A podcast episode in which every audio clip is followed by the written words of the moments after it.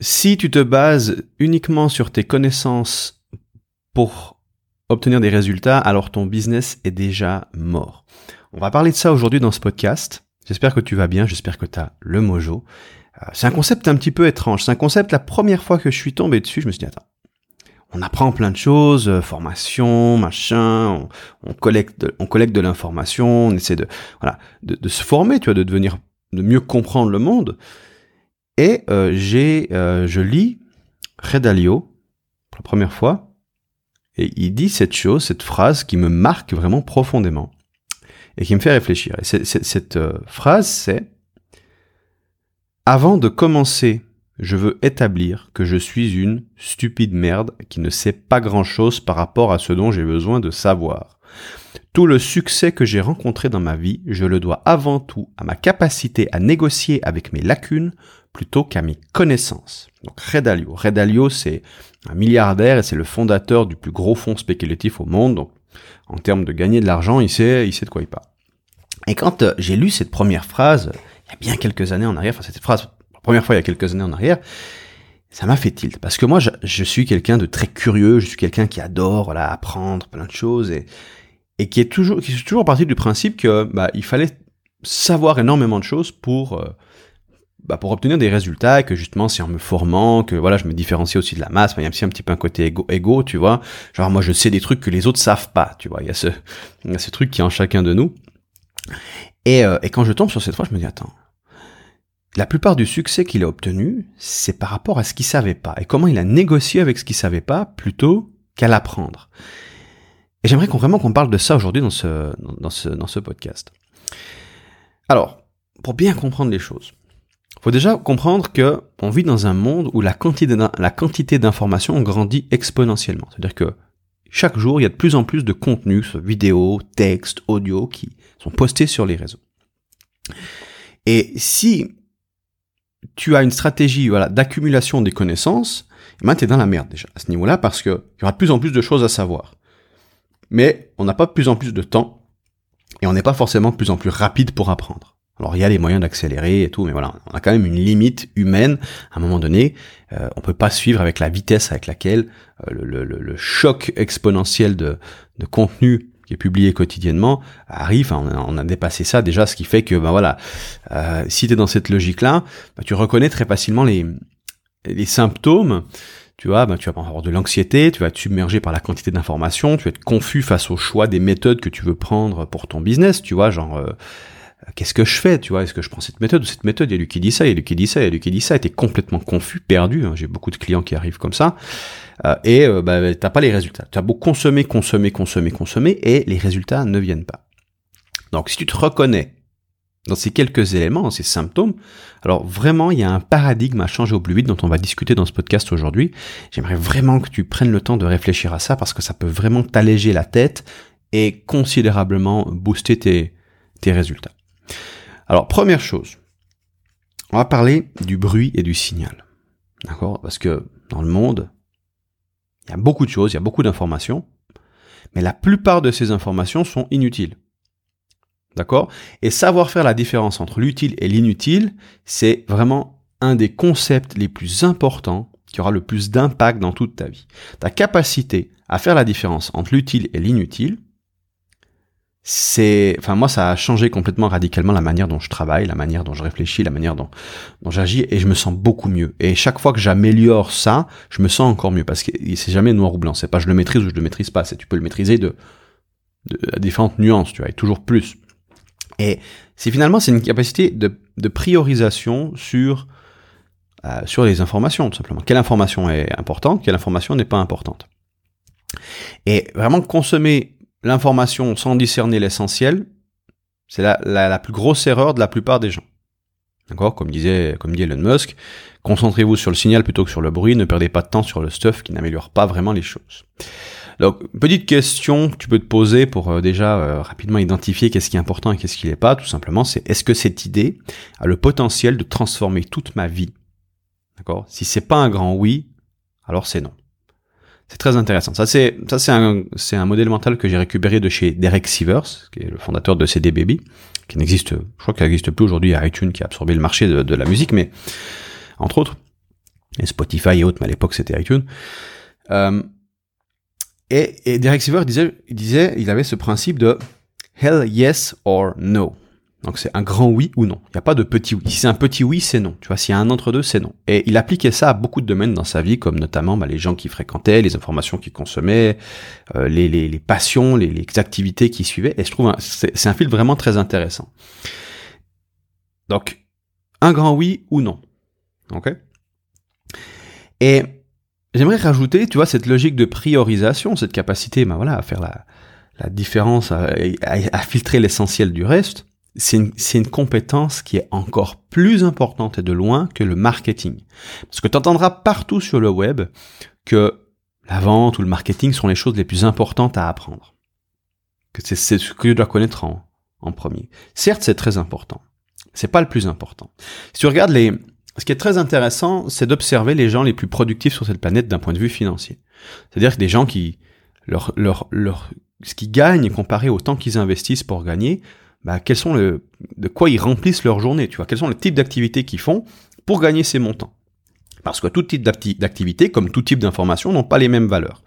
Euh, par exemple, euh, je sais pas, euh, euh, parler avec un ami pour gagner de l'argent, c'est pas terrible. Tu vois, même faire ta comptabilité, c'est pas une valeur ajoutée pour gagner de l'argent.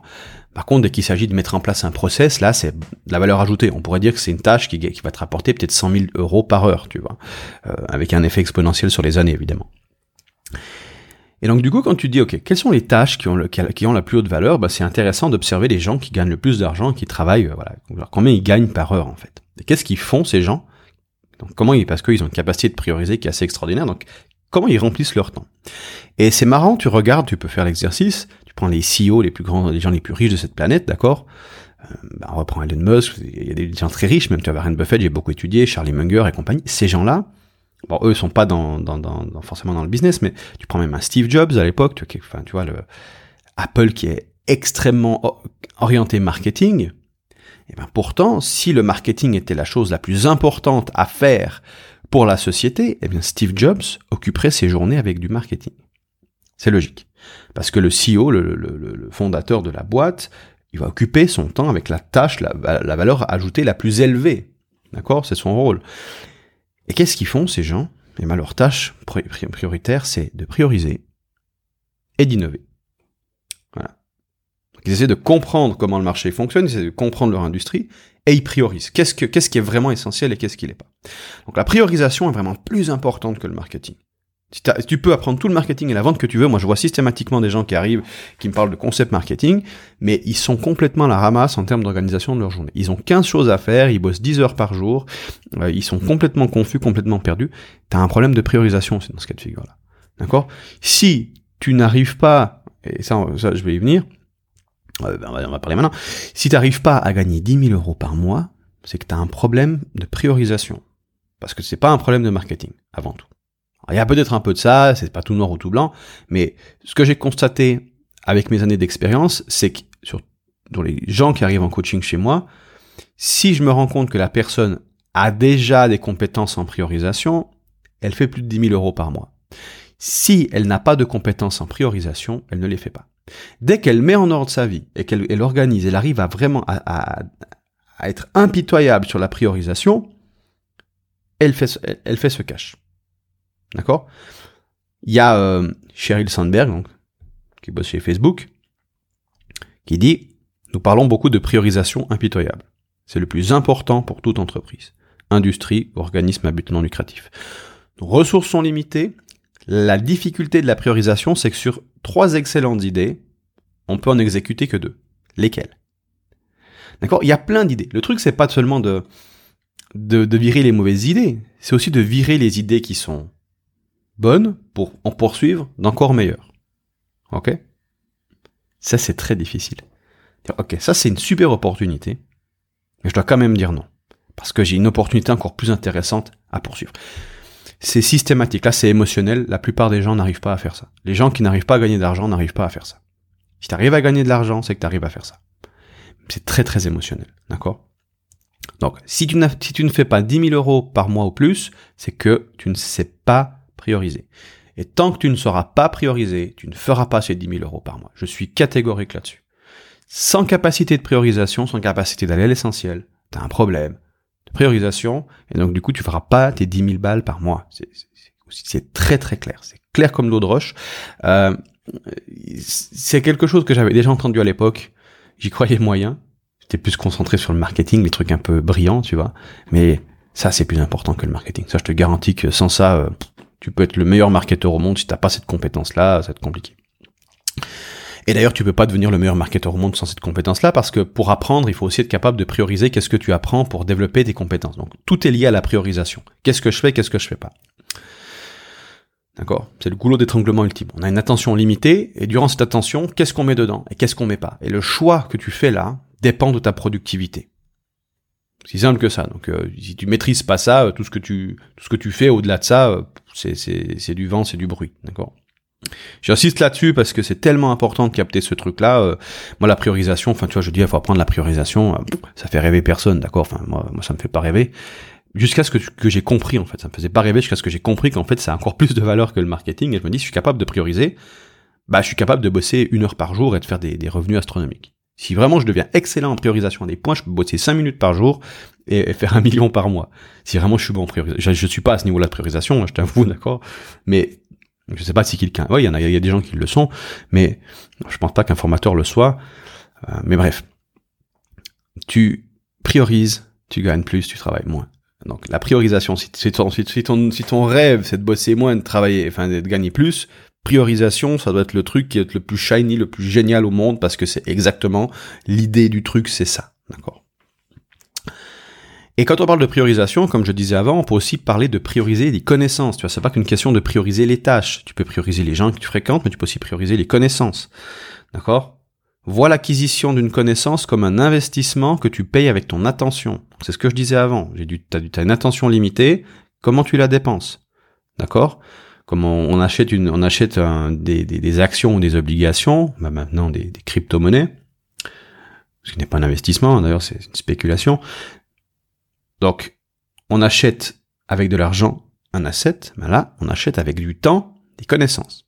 Donc, qu'est-ce qu'on achète et qu'est-ce qu'on n'achète pas? Tu vois, si t'as pas cette capacité de prioriser, bah tu vas acheter des choses qui sont euh, pas forcément très qualitatives au détriment d'autres choses qui sont plus qualitatives. On a un, modèle mental qu'on appelle le coût d'opportunité. D'accord on, on dépense notre argent pour acheter une chose A, du coup on peut plus dépenser cet argent pour acheter une chose B. On dépense notre temps pour obtenir une connaissance A, du coup on peut plus dépenser ce temps pour acquérir une connaissance B. Et sur la durée, on a un effet d'exponentialité. Si on dépense notre temps pour les bonnes connaissances, on va pouvoir les stacker et à provoquer un effet exponentiel. Et du coup, on a les bonnes connaissances pour parer aux éventualités. Alors que si on dépense notre temps sur les mauvaises connaissances, eh ben ces connaissances elles vont elles vont disparaître parce que des connaissances qui sont moins durables que d'autres, d'accord? Et donc du coup, si on étudie les mauvaises connaissances, ça marche pas. Donc plus il y a de connaissances à apprendre, et ce qui est le cas, il y a de plus en plus d'informations, plus ça devient important de savoir lesquelles tu dois intégrer et lesquelles tu dois ignorer, parce que plus ça devient difficile. Tu vois, au début, si genre as le choix en 10, types de connaissances, enfin 10 connaissances à apprendre, bah as un choix, t'as une chance sur 10 de, de si t'as une connaissance qui est, qui est bonne et les autres qui sont mauvaises, t'as une chance sur 10 de de pas te planter. Si maintenant il y a un million de connaissances et que t'as toujours peut-être je sais pas une dizaine de connaissances qui sont intéressantes, prioriser devient tout de suite plus difficile. Il y a plus de choix, ça demande plus de temps d'analyse, de réflexion, donc il faut devenir meilleur en priorisation. Ok. Et là, j'aimerais, j'aimerais aussi que peut-être qu'on aborde un sujet concernant les, idées, parce que les connaissances, toutes, comme je disais avant, toute connaissance ne se vaut pas. Il y, a des, connaissances qui ont énormément de valeur et beaucoup qui ont très peu de valeur. Et, euh, et finalement, quand on, on réfléchit en termes d'acquisition de connaissances, on réfléchit en addition. Genre, une connaissance en plus, une connaissance en plus, une connaissance en plus, voilà. Nous, ce qui nous intéresse au-delà des connaissances, c'est de développer une sagesse. Et la sagesse, c'est une question de soustraction. Donc, de toutes ces connaissances-là, lesquelles sont indispensables et lesquelles je dois ignorer. Donc, entre la sagesse et la connaissance, il y a cette nuance, c'est que la connaissance, c'est la quantité de choses que je connais, et la sagesse, c'est quelles sont les choses importantes et lesquelles ne le sont pas. Ça s'acquiert avec la maîtrise, avec l'expertise. Donc, encore une fois, je le répète parce que c'est important, toutes les connaissances n'ont pas la même valeur. Quelques rares idées peuvent transformer ta vie dans tous les domaines, alors que la majorité des connaissances vont avoir un impact bien trop limité pour que tu t'y intéresses. C'est pas qu'elles ont aucun intérêt, elles peuvent être bonnes, même ces connaissances, mais c'est qu'il y a des connaissances bien plus profondes à intégrer, et que si tu choisis d'étudier les moins bonnes, même si elles sont bien, c'est au détriment des meilleurs, coût d'opportunité. D'accord? Je te mélange un peu les modèles mentaux euh, importants, comme ça tu les apprends au fur et à mesure. Donc ça, ce que je t'explique là, c'est la loi de Pareto appliquée aux idées. D'accord? Il y a 20% des idées qui provoquent le 80% des résultats. Puis après, il y a Pareto fractal, donc on peut appliquer le 20% du 20%. Ça veut dire qu'il y a 4% des idées qui sont responsables de 64% des résultats. Et encore une fois Pareto, le 1% qui fait le 50%. Après, encore une fois, c'est pas, ça peut être le 1% qui fait le, le 70%, 80%, tu vois. Donc, ce que je viens de t'expliquer là, et là, c'est ça qui est intéressant, c'est que c'est le mode opératoire des génies. Ça, c'est aussi un truc que j'ai étudié, des mecs comme Albert Einstein, enfin, tu, tu regardes un petit peu leur mécanisme de pensée, c'est très intéressant. Parce qu'on a tendance à penser que les génies, eux, ils obtiennent plus de résultats en raisonnant avec la complexité, tu sais, qu'ils sont capables de, de résoudre des problèmes très complexes. Et ça, c'est un mythe qui est génial, euh, parce que par exemple, tu vas prendre Einstein, Albert Einstein, il était à, il était à, comment, à Göttingen, là, son, l'institut de Göttingen, où il a découvert la théorie de la relativité et l'effet photoélectrique. Pourtant, Einstein comprenait moins bien la géométrie à quatre dimensions que des apprentis de l'institut. Pourquoi? On va relier ça avec une autre citation de Redalio qui nous dit N'importe quel fou peut faire complexe, il faut du génie pour faire simple. Pensez à Picasso. Pouvait peindre de magnifiques toiles réalistes dès son plus jeune âge, mais il a continuellement épuré et simplifié ses œuvres durant sa carrière. Capacité à simplifier les choses. Euh, les génies, ce qui, ce qui vraiment qui ce qui rend si spécial les génies, c'est pas tellement leur capacité à comprendre les idées complexes, mais c'est leur capacité à distinguer l'essentiel et l'ignorer le reste. Cette capacité à identifier quelle idée simple est responsable de 80% des résultats, et d'étudier uniquement ça. Tu prends, euh, et d'ailleurs les génies sont ce qu'on appelle des polymathes, c'est-à-dire qu'ils vont identifier dans un domaine, Einstein va identifier en physique quels sont les, les, les 20% des idées qui vraiment sont responsables du 80% de la compréhension et des résultats en physique, mais il va comprendre ces idées en profondeur, il va passer beaucoup plus de temps à étudier ces idées-là, et il va ignorer toutes les choses complexes. Et dès qu'il voit qu'il a atteint un certain, une certaine barrière, il veut, il, veut, il veut prendre une autre perspective. Donc au lieu d'étudier les idées plus complexes de la physique, il va se mettre à étudier la biologie, par exemple, ou la psychologie. D'accord? Il va se mettre à choisir différents domaines, même la philosophie. Il va chercher les mêmes principes simples qui ont gros, un gros, euh, qui sont responsables d'une grosse majorité des résultats, et ensuite il va chercher à les combiner avec la physique pour essayer de voir le même problème sous différents angles. Les génies sont pas des spécialistes d'une discipline, ils sont les spécialistes d'un problème. Einstein, il est devenu spécialiste du problème de de la relativité. Il s'est posé la question, qu'est-ce que ça fait de chevaucher un rayon de lumière, si on pouvait le faire?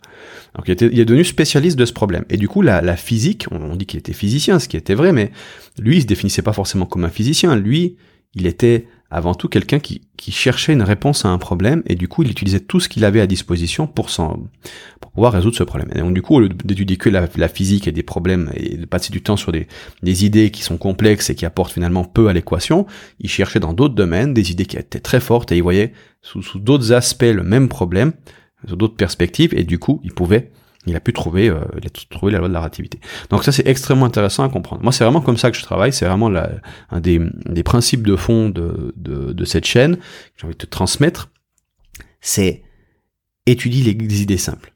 Prends une idée simple, mais prends-la au sérieux. Charlie Munger. D'accord? Donc l'aptitude qui rend exceptionnel les génies, c'est pas leur capacité à gérer le complexe, c'est leur capacité à distinguer les idées simples et leur, et leur, et leur, leur puissance, en fait. C'est intéressant. C'est vraiment ça. Là-dessus, tu peux passer un mois là-dessus à essayer de comprendre ce que je viens de dire là et à réfléchir et te poser des questions et tester et voir où ça que ça s'applique, que tu perdrais vraiment pas ton temps plutôt que de lire 5 10 autres livres. Cette idée-là, elle transformera bien plus ta vie que de passer des années à étudier à lire 50 bouquins. C'est la quantité de livres que tu lis, on s'en bat les couilles, c'est pas important. Ce qui compte, c'est d'intégrer les grandes idées. D'accord? Et ça, c'en est une. Euh, une manière d'appliquer ça, parce que, comme je te dis, c'est une aiguille dans une botte de foin, toutes les informations, lesquelles sont intéressantes, et, parmi toi, il y a quelques infos signales, et la majorité, c'est des infos, c'est que du bruit, tu vois. Donc, quelles sont ces infos signales que tu veux extraire? Comment on, comment on arrive à extraire ça? Comment on peut faire le tri dans tout ça? Je te donne une astuce qui est vraiment très très un hack qui est vraiment très puissant. C'est d'emprunter la sagesse des maîtres. C'est-à-dire que tu trouves un mentor qui est exactement dans le même contexte que toi, le même business que toi, ou un autre domaine, si c'est pas pour le business, c'est aussi valable, et tu regardes ce maître-là, sur quelle variable il se concentre. D'accord? Il y a un gros chiffre de mindset là à faire aussi. C'est-à-dire que quand, on, quand je vois les gens consommer sur Internet euh, différentes formations de différents formateurs, ils vont faire de l'addition. C'est de la connaissance. Tu vois, genre, je vais prendre tous les meilleurs de, du formateur, tous les meilleurs trucs du formateur A, les meilleurs trucs du formateur B, les meilleurs trucs du formateur C, et ils rajoutent. Ah tiens, le formateur D, il donne quatre principes, je rajoute ces quatre principes. Et ils partent, ils partent du fait que, enfin, de, de, l'idée que, bah, si je rajoute des, des principes, je, mon business devient meilleur. Mais comme on a vu depuis le début de, de, ce podcast, c'est pas le cas parce que c'est pas une question d'addition, c'est une question de soustraction. C'est savoir qu'est-ce qu'on supprime, quel est le superflu. Et là, quand je parle de filtrer, donc d'emprunter la sagesse des maîtres pour filtrer les bonnes connaissances, c'est pas seulement de récupérer ce qu'ils disent, mais c'est aussi de noter ce qu'ils ne disent pas. Tout ce qu'ils ne disent pas, tout ce dont ils ne parlent pas. Ça, c'est intéressant. Quand un maître donne quatre principes pour faire de la, pour, pour vendre, par exemple, un maître dans la, dans la vente en ligne, on va dire la vente par téléphone, mettons. C'est le mentor vente par téléphone. Il te donne quatre principes. Il dit, ces quatre principes, tu les maîtrises à mort et tu gagneras de l'argent. C'est pas une question de prendre ces quatre principes et de les rajouter aux 432 autres que tu as déjà. C'est d'ignorer les 432 autres et de te concentrer sur ces quatre-là. C'est la soustraction. C'est le filtre. D'accord J'insiste là, tu as peut-être compris l'idée, mais j'aimerais vraiment, parce que tu peux, toujours mieux comprendre une idée qu'on l'a compris. C'est ça, d'accord? Autre point aussi, quand tu étudies ces, ces mentors, fais attention au biais de confirmation. D'accord? On a tendance à confirmer ce qu'on croit déjà, genre on cherche la validation, genre on, pense que ça c'est vrai, donc on, on veut... Euh, le cerveau va naturellement friter, filtrer. Idée contradictoire égale, je vois même pas passer l'idée. Donc il faut bien, quand tu tombes sur une idée intéressante, arrêtez. Moi, je lis à 10% de la vitesse. Je lis chaque mot. Attends, qu'est-ce qu'il a voulu dire là? Des fois, il y a justement le la, sa pensée à lui. On va, je vais, je vais récupérer naturellement ce que ce que je crois déjà et dire ah bah tiens, je suis d'accord avec ça. Mais j'ai pas vu qu'il l'a formulé peut-être un peu différemment, qui change tout en fait. La formulation, tu te rends compte qu'il y il y a un autre élément, une autre idée cachée que tu n'avais pas vu parce que biais de confirmation, c'est naturellement éliminé. Donc, on va chercher surtout à observer attentivement sur quoi, ce qui est important pour lui, donc sur quoi il met l'emphase, quelle idée il met l'emphase et, qui te semble important pour lui, et surtout qui n'a pas l'air importante pour toi. Là, encore une fois, c'est ça aussi le, le, le, le piège, c'est que quand on lit un truc, quand on, quand on, on parle avec quelqu'un, voilà, quand on essaie d'apprendre, récolter des informations, on va se concentrer sur ce qui nous semble important, sans se demander si ce qui nous semble important, c'est vraiment ce qui est important. C'est pas parce que ça nous semble important que ça l'est. C'est tout le problème même. D'accord? C'est tout le problème euh, en tant que formateur aussi quand tu quand tu veux enseigner à, d'autres personnes, c'est que si tu veux enseigner ce qui est vraiment important, les gens ça les intéresse pas parce qu'ils pensent qu'ils pensent que ce qui est important, c'est vraiment pas important. Ils sont plutôt par le sur le intéressés par le shiny, par le brillant, tu vois, euh, ou des trucs. Ben, tu vois, typiquement, ils vont la plupart vont plutôt être intéressés par du marketing, alors que ce qui est vraiment important, ça va être d'apprendre à prioriser. Moi, j'essaie de de vous intéresser à la priorisation. Donc, qu'est-ce qui est pas important pour toi qui l'est pour ton maître? Et là, un potentiel caché énorme. Pourquoi Damien P. te dit que la priorisation c'est important alors que tu penses pas que c'est aussi important que le marketing? Qu'est-ce qu'il voit que je ne vois pas? Pourquoi il me dit que la priorisation c'est plus important que le marketing? Est-ce qu'il a tort? Parce que peut-être en train de te dire depuis le début non mais non mais le marketing c'est quand même plus important. Euh, il y a 40 personnes qui m'ont dit ça, euh, ce qui me dit Damien là, moi je l'écoute mais yeah, d'accord? Pourquoi je te dis ça? Et si j'avais raison? Moi, j'ai, j'ai 10 ans d'expérience en, business. Je gagne bien ma vie. Je te dis ça. Pourquoi les autres marketeurs te disent pas ça et moi je te dis ça? Je vais te le dire. C'est pas qu'ils sont pas conscients de ça. C'est qu'ils sont conscients que le marché ne s'intéresse pas à ça. Moi, mon boulot, c'est d'essayer de rendre intéressant ce que, ce qui est important. Tu vois, au lieu d'essayer de vendre ce qui est pas important, mais ce que les gens pensent important. Je sais pas si tu me suis. Donc, moi, je te parle de ce qui est vraiment important, du vrai stuff, du truc, voilà. Si tu étudies les gens, voilà. Les gens qui ont des résultats, ils... c'est avant tout une capacité de priorisation. Donc, ça, je te garantis, enfin, vraiment, réécoute le podcast, a sûrement des trucs en tes lignes que t'as pas entendu. J'ai beaucoup de, enfin, j'ai pas beaucoup de clients, j'ai quelques clients qui réécoutent les calls qu'on fait ensemble. Et les clients qui réécoutent les calls qu'on fait ensemble, ou à la deuxième, voire à la troisième écoute, c'est là qu'il découvre les pépites. Ah, j'avais pas entendu ça comme ça. D'accord? Donc si vraiment cette idée, elle te, elle te titille un peu, tu sais, même si t'es pas d'accord avec elle, surtout si t'es pas d'accord avec elle, tu sais, parce qu'il faut vraiment aller dans le sens de la tension, dans le sens des, douleurs, des, des, des contradictions. C'est ça quand tu apprends, c'est ça qui est important. C'est ta capacité à détruire tes idées, tes convictions. Donc pour, détruire tes idées, tes convictions, il faut aller à l'opposé de ce que tu crois vrai.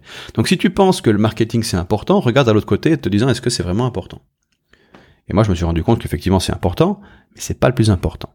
Je vois beaucoup de sociétés de plus en plus aujourd'hui qui ont des marketing très agressifs qui fonctionnent de moins en moins bien au détriment d'autres sociétés qui ont de plus en plus dans la valeur et dans la capacité à prioriser quelle valeur ils, donnent, qui ont bien plus de résultats que des mecs qui appliquent du copywriting, de la vente, du marketing très rodé, euh, avec des qui vendent derrière des produits un peu coquilles vides ou des produits shiny. C'est en train le marché est en train de changer là.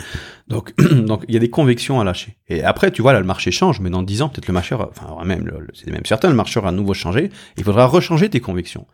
Tu vois, parce que souvent, on tourne en rond pendant 10 ans avec les mêmes conseils, alors que les conseils étaient valables il y a 10 ans, mais plus aujourd'hui, mais on continue à les répéter, ces conseils, comme un perroquet. Alors qu'à un moment donné, il faut tout remettre à plat et dire, OK, faut que je remette en cause ce truc-là. Donc, remets en cause cette idée de est-ce que le marketing et la vente, c'est plus important que la valeur et la priorisation? Moi, je te dis non, clairement pas d'expérience. Depuis que j'ai mis le marketing en deuxième position et en première position valeur et priorisation, je gagne beaucoup plus d'argent qu'avant. Je laisse là-dessus. Je te souhaite une magnifique journée et nous on se retrouve dans un prochain podcast. Salut.